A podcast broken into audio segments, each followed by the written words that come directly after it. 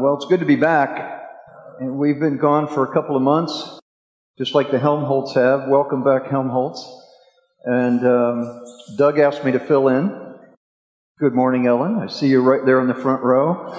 uh, fortunately, we are able to see Doug on our on our journey. We uh, started out uh, going back into Atlanta, and Marcia's sister and my brother-in-law Bill are here. Uh, she's in the polka dot dress, just in case uh, you need to know.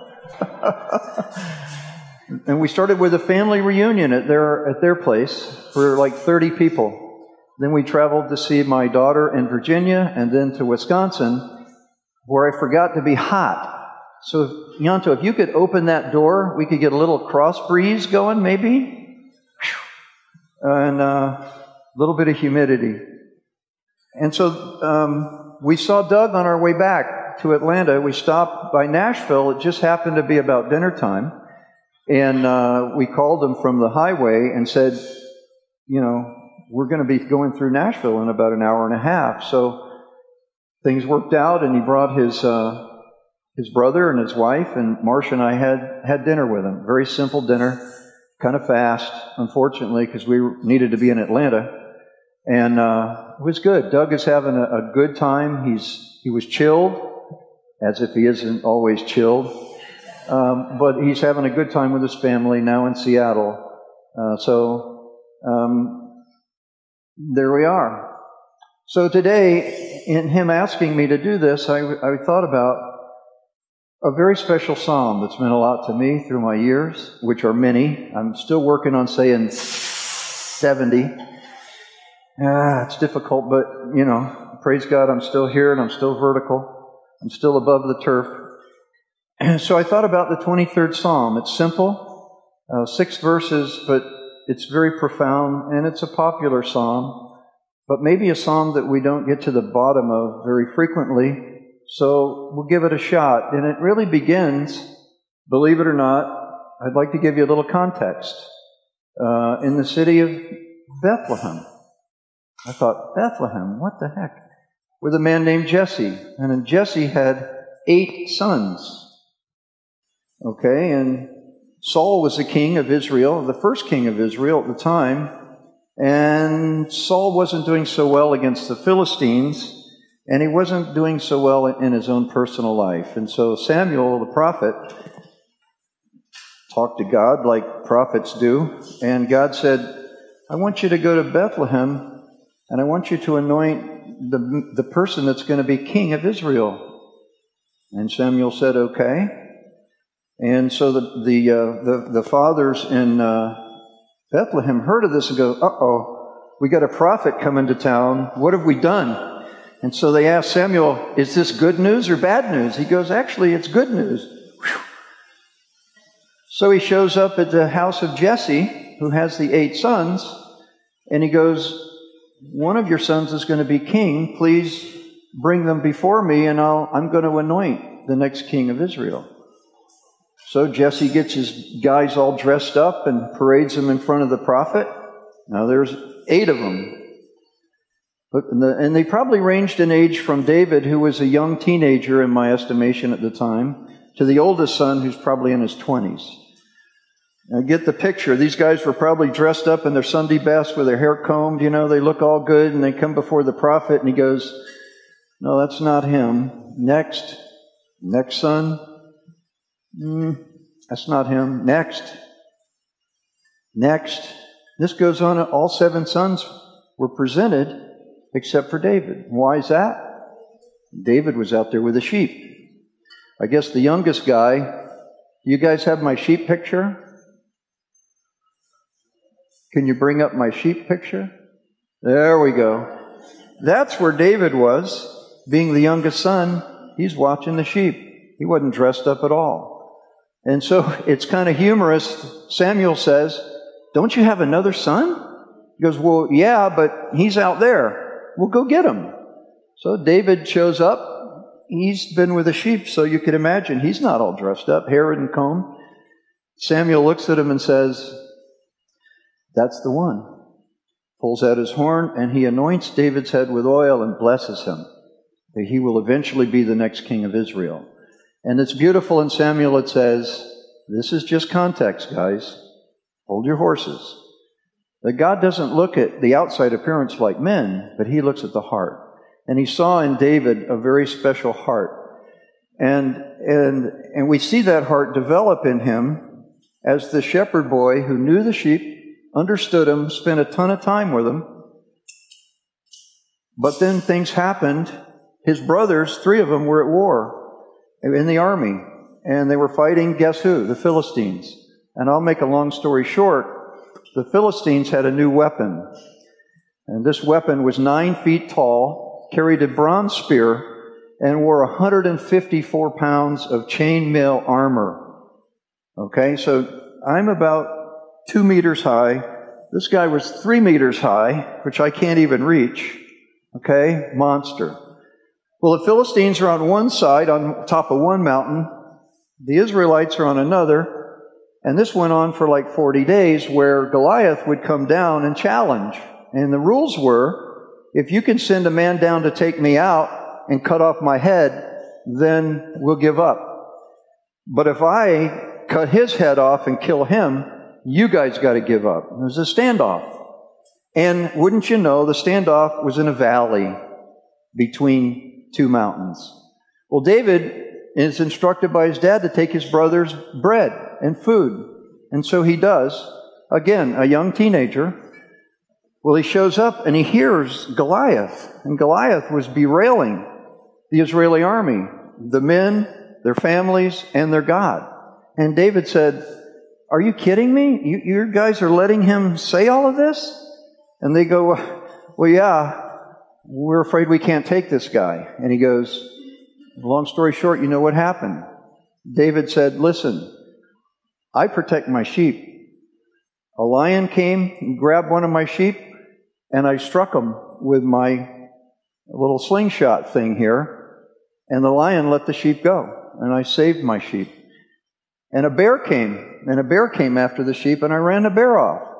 So if I can run off lion and bears, certainly this guy who's insulting our God, the God of heaven, he can't do that. I'm gonna, I can do this. And so he picks up five small stones, and he goes out against this monster. And Goliath looks at him and laughs and says, Man, I'm going to cut you apart and feed you to the birds. And he goes, Yeah, well, you can see this. This is warfare where you're real close. David looks up at him and says, But you're insulting my family, my God, my people, and I won't stand for it. And he swings this thing and he swings it up Goliath right in the forehead. And the scripture says the rock sunk into his forehead. Down he went. David, having no sword, pulls out Goliath's sword, cuts his head off, holds up his head, and the Philistines took off. They were, they were scared to death. And the Israeli army pursued them, and this catapulted David from a position of being a hey you to being a very special young man. And then, long story short, the king gets jealous. Saul gets jealous of David for the fame that he had because they were saying, look at this kid, look what he did. You know, he killed this weapon the Philistines had. So what Saul did was chucked his spear at David to kill him while David was trying to soothe him with his harp because he was a musician. And so Saul said, send my king's men and get that guy and kill him. So David had to flee for his life. Here he was going to be king of Israel, fleeing for his life. So I tell you all this to tell you he knew both victory and he knew hardship and he knew the sheep. Long story short, Saul doesn't succeed. David then eventually becomes king of Israel, and that's what you really remember him by. So he wrote this psalm. So when he sits to think about, as the king of Israel, writing a psalm to express God's goodness and his mercy, he goes back to his childhood with the simplicity of the sheep and being a shepherd and what that means to be a shepherd. And interestingly enough, it's the same scripture we read where Jesus is the good shepherd. And you're going to see, hopefully, this psalm brings that to bear uh, in a very special way. And so it's written in your bulletin. And the way I'd like to start is we could all read that together. It's only six verses, and, and they're all pretty impactful.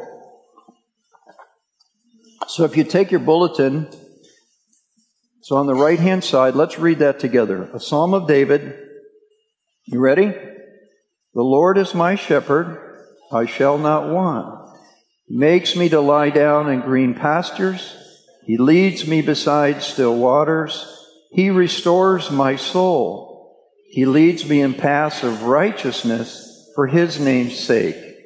Even though I walk through the valley of the shadow of death, I will fear no evil, for you are with me. Your rod and your staff, they comfort me. You prepare a table before me in the presence of my enemies. You anoint my head with oil. My cup overflows. Surely goodness, mercy shall follow me all the days of my life, and I shall dwell in the house of the Lord forever. Okay, so he starts out by talking about, first very sentence, the Lord is my shepherd, I shall not want. In ancient scripture, the first sentence tells the whole story. And that sentence indeed tells the whole story. To put it in uh, Doug's words, if I'm paraphrasing, if I am his and he is mine, then I'm going to be okay. Or as Doug says, if I'm with him, I'm with okay. Remember when he was teaching John and he said, if you stand in front of the pearly gates and they said, why should I let you in? What did Doug say? I'm with him. Because he took the hit for me on the cross. And it's because of him that I can stand here. Because I'm standing here in his righteousness and not my own. So what the psalmist says is the Lord is my shepherd. And because of that, I shall not want.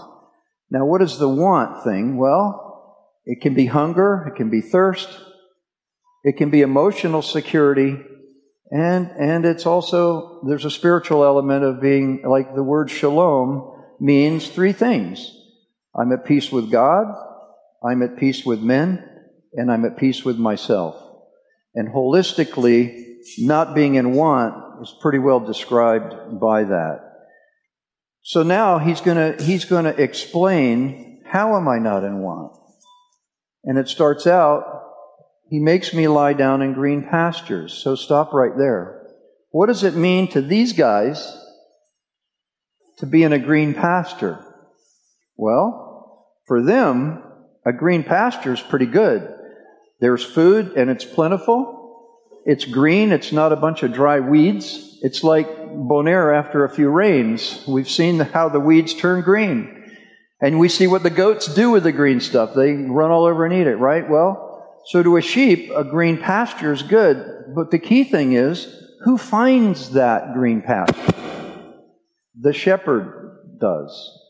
The sheep are kind of like us, unfortunately. Don't they kind of look like us, you know? I mean, it's a similarity there. They're sweet little guys, but they get lost. They kind of don't know where to go. They wander off. And the shepherd has to tend them and keep them and take them to a green pasture and present it to them. And when he does, hey, this is cool. Look at, look at this. So how is that to us? Well, a green pasture to us could be a good job. It could be plentiful resources, lots of green grass to eat. It could be the satisfaction of having a full stomach. And then he says, and I make them, they, he, he, my shepherd makes me lie down. Well, a sheep isn't going to lie down in a green pasture if he's threatened. There has to be, it has to be peaceful. It's peaceful. He eats the grass. He gets a full stomach and he lies down. To us, I've got a good job. I have plentiful resources. I'm secure in that and I can rest. That would be our sense of a sheep lying down in a green pasture. He's safe, he's secure, he's got plenty of resources, he doesn't have to be afraid because the shepherd's looking out for him. The next thing is, he leads me beside uh, still waters. He leads me, but he doesn't push. He isn't pushing them. He's leading them. He takes them. The sheep don't like running water. It scares them. They can't drink from running water. They'll look at it and, and they're fearful. So they, they can't satisfy their thirst. So he takes them to a pond that's calm. Then they can drink and be satisfied. He knows that. And he knows them. So he's looking out for them. So he leads them like he would lead us. The analogy to us there, he knows what we need even more than we do, and he's going to take us there to be satisfied. It, it's a teaching on a servant leader. Okay, he's leading the sheep, but he's also serving their needs. He's looking out, the shepherd is looking out for their needs. David knew this, and it's a beautiful way of expressing how he cares for our daily needs, not unlike the Lord's Prayer. Give us this day our daily bread. There it is. He's first looking after their physical and and and uh, and, and their their needs of eating and drinking and so on. And then he says, "He restores my soul." And what I found in my seventy years God's the only one that can restore our soul. We try, but it's, it's Him that can restore our soul because He knows us, because He made our soul. So He knows what it would take to restore our soul. And so being within His care and trusting His leadership, the sheep are safe. And, and in our, in our sense, our soul is satisfied. And then He does one more thing before He goes on to the next thing. And this, this takes a while to figure out, and I probably don't have it all. Doug will have to help me out on this. But he leads me in paths of righteousness for his name's sake. So now here's the spiritual element. Maybe doesn't apply to the sheep, but applies to us as his sheep. We don't know where the paths of righteousness. Notice it's plural. And notice he's leading me. It's active in paths of righteousness. There's a lot of different paths of righteousness depending on who we are and the needs that we're presented with. But notice it's not for our sake. It's not for us. It's for His name's sake. So He's leading us to do things that are good and give Him the glory. So He gets the glory, not us, for an act of righteousness. And it, it, it, it could be many things. It could be taking someone that's hungry food. And, and, and you had to sacrifice time, your schedule. Maybe you, you bought the food, you took it to them, not to look good, but because you know they needed it. Or to do something for someone that might cost you, but it's good for them, and that's okay. Think about the, uh, the, uh, the, uh, the Good Samaritan story. It, cost him something to take care of that guy and put him in the inn. And he went back and checked on him. He didn't do it for himself, he did it for that person. So God will lead us in a path of righteousness if we just let him as our shepherd. Uh, it's a, a beautiful thought. And, and now he, he thinks back on even though I walk through the valley of the shadow of death, I will fear no evil for you are with me. Your rod and your staff, they comfort me. So not everything in life is going to be roses. There are going to be times when we're in a valley. And it's in the valley that he met Goliath. So he knows what it feels like to be there alone, facing a monster in a valley. And in those days, as well as these days in warfare, you don't want to be in a valley because your enemy can see you. They can, in those days, chuck spears, rocks, pour oil on you. Gravity's helping them to defeat you. You're in a valley. You're in a bad place. You're in a tough place. And in our lives, we've, we've been there. We've been in valley experiences. And Marcia always had a good little saying. She always said, and it was always comforting, you grow trees in the valley, you don't grow trees on the mountaintops. And that's so true. And the cool thing about this is even though I walk through the valley of the shadow of death, so it, this is facing a fear, a deep fear. He's already satisfied our daily needs, but we also have deep fears in our lives. This addresses that deep fear. You're in the valley of the shadow of death. You're in a hard place here. And so what, what happens? But, but, I will fear no evil. Why is that? Because you're with me. My shepherd is with me. And I can tell you, sometimes uh, my hobby is racing cars, which sometimes is really stupid because you go faster than maybe the car should.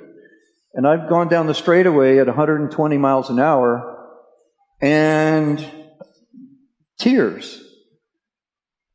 Thank you, God, for being with me. Because I knew there, the threat of death was in, Im, imminent, but I'm stupid enough to do it anyway. But I knew my co pilot was there with me, and it was a good thing. And so the, the sheep say, But your rod and your staff will comfort me. So you're with me. Now, the rod is a weapon. It's a little baseball bat with lead on the end, and you throw it, and whoever gets hit by it's going to get hurt, going to break ribs of a wolf or whatever, and it's a projectile. And then the shepherd would carry that to protect the sheep. The other thing he talks about is your staff. Well, you've seen the shepherd's staff. Well, that's for guiding, directing, teaching, rescuing, saving the sheep. You've seen pictures of shepherds pulling the sheep from a thicket or gently guiding them along so that they can follow him. So the shepherd's got both. He's got a rod and he's got a staff. Well, both of those comfort the sheep. It's a good thing. They like it. Why? Because they trust him. Why do they trust him? Well, a lion showed up and he ran him off. A bear showed up and he, he ran it off.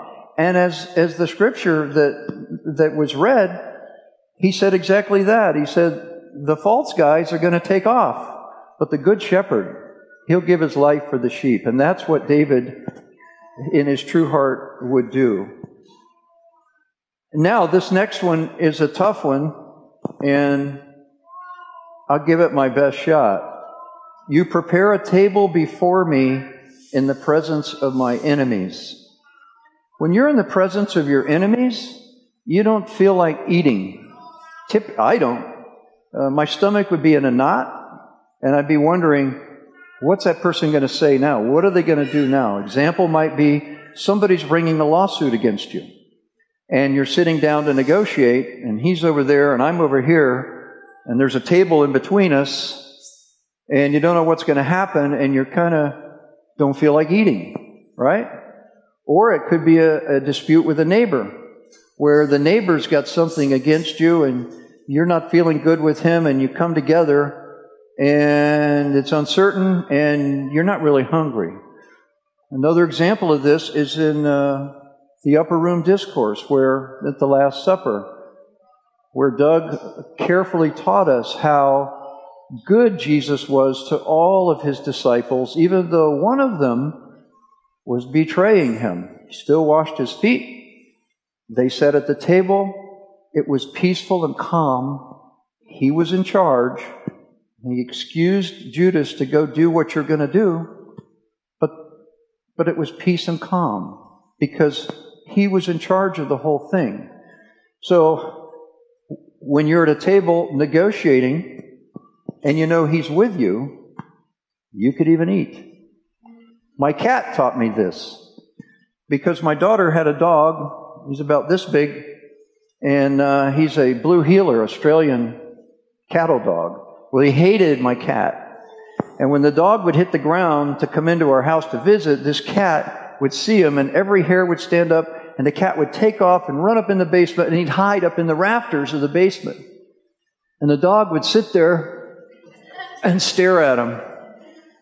And it, the cat wouldn't eat for a couple of days. And this verse said, Wow, even in the presence of my enemies, he can set a table before me and I could eat because he's there. So think, think about that. Now, we're going to have a little fun. Put your seatbelts on because I need my next slide. Let's see if we can find it. Nope. There. Okay. This is a Stearman biplane. How many of you guys have been to an air show? Okay. Well, in an air show, they take a plane like this, and in the exhaust stream, they'll push kerosene and it has a vapor trail behind it. And they'll fly it in all kinds of crazy ways that you wouldn't think an airplane could fly.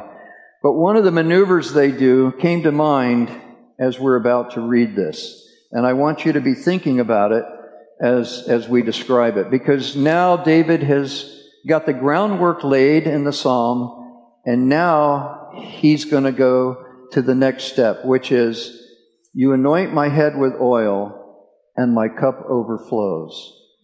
Okay? So why have I got a biplane? Because of a maneuver that it does that I thought about, which is called a hammerhead stall, which uh, both Pastor and I have been fortunate enough to be in an airplane doing this, where this biplane doesn't have a lot of horsepower compared to its weight, comes roaring down as fast as he can go, and it goes straight up in the air, full power, and it, its weight exceeds its thrust, and it pretty soon it can't keep climbing. And then you, when it stops, you kick the rudder to the right, Airplane comes down, full power on, looking straight down at the ground. You pull back on the stick, and Bob, you know what I'm talking about. Climbs up again and comes to a stall. The smoke is coming out. You kick the rudder, and it comes back around and comes again. Okay, so what's that got to do with this? Well, it kind of reminded me of my own human efforts at life and so on. I can only get so far, and then it didn't work. So I come and I try again, and it didn't work, right? And so my cup isn't overflowing. It, it, it's kind of half full. Next slide. There we go. Oddly enough, and cool, this is the airplane that Doug's dad flew in Vietnam in combat. Doug's dad was a commanding officer of a squadron of these. It's an A4 Skyhawk, and it's got a lot of stuff. And including that stuff is a ton of power. Its power exceeds its weight. So in the air show, after they get used to showing you that Stearman, they bring these things out. Now what this thing does is it comes streaking along and he pulls up the stick and this airplane goes straight up and he gives it full throttle and it goes out of sight, accelerating. So think about your car when you hit the gas pedal, you're going faster, right? Well, think about an airplane that you can turn straight up, hit the gas, and the thing accelerates. That's incredible. That'd be a, quite a ride. That's the mental image I want you to have for these next couple of verses. David is going to accelerate us in a way that's unseemly just like that jet would with Doug's dad pushing the throttle and going straight up. You anoint my head with oil. That is a Jewish tradition where the the, uh, the the person in charge of the of the spiritual worship would take oil and put it on your head and give you a blessing. Now, this happened to David as a young boy, and I know he's remembering that when Samuel blessed him and said, You're going to be king. The reason I think they used oil was it lasts for a while. If you did, if you blessed with water, in about an hour, the water would be gone, but the oil is going to stay on your head, and you're going to remember that. That, yeah, I got blessed, and my hair is still oily, so maybe the blessing is still with me. Okay? So this is very personal. You anoint my head with oil. God has blessed us, each of us, when we chose Him to be our shepherd. And not only does He give us our blessing, so the jet is now heading up. Now, what happens to my cup? Is it half full? Does it stall with my efforts? No, it's accelerating. My cup is overflowing. There are so many good things in my life, I can't handle it all. If we think about the blessings that we have instead of our disappointments that are smaller than our blessings, We can't handle it all. The breath that we have, where we live, uh, a job that we're secure in, our family, uh, our children, grandchildren, etc. Think about it. Our cup, is our cup half full? No. God's filling it until it's overflowing. It's the concept. The jet is accelerating. Okay? Now, surely goodness and mercy will follow me all the days of my life. Surely goodness and mercy will follow me all the days of my life. Goodness, think about it. A good wife, a good husband. Similar to that, a good horse, maybe. I'm kidding. Uh, a good car, a good airplane, a good engine, a good steak, a, a bushel full, a full bushel, a good bushel, a good weather, good ocean, a good meal. You get the picture? It makes you feel good. God wants that. So surely goodness and then mercy. So goodness following you all the days of your life. Sometimes when I have doubts, I have to lean back on this psalm and say, wait a minute. God said that goodness and mercy will follow me. So I guess I need to look for that. And sure enough, every time I find it. Okay?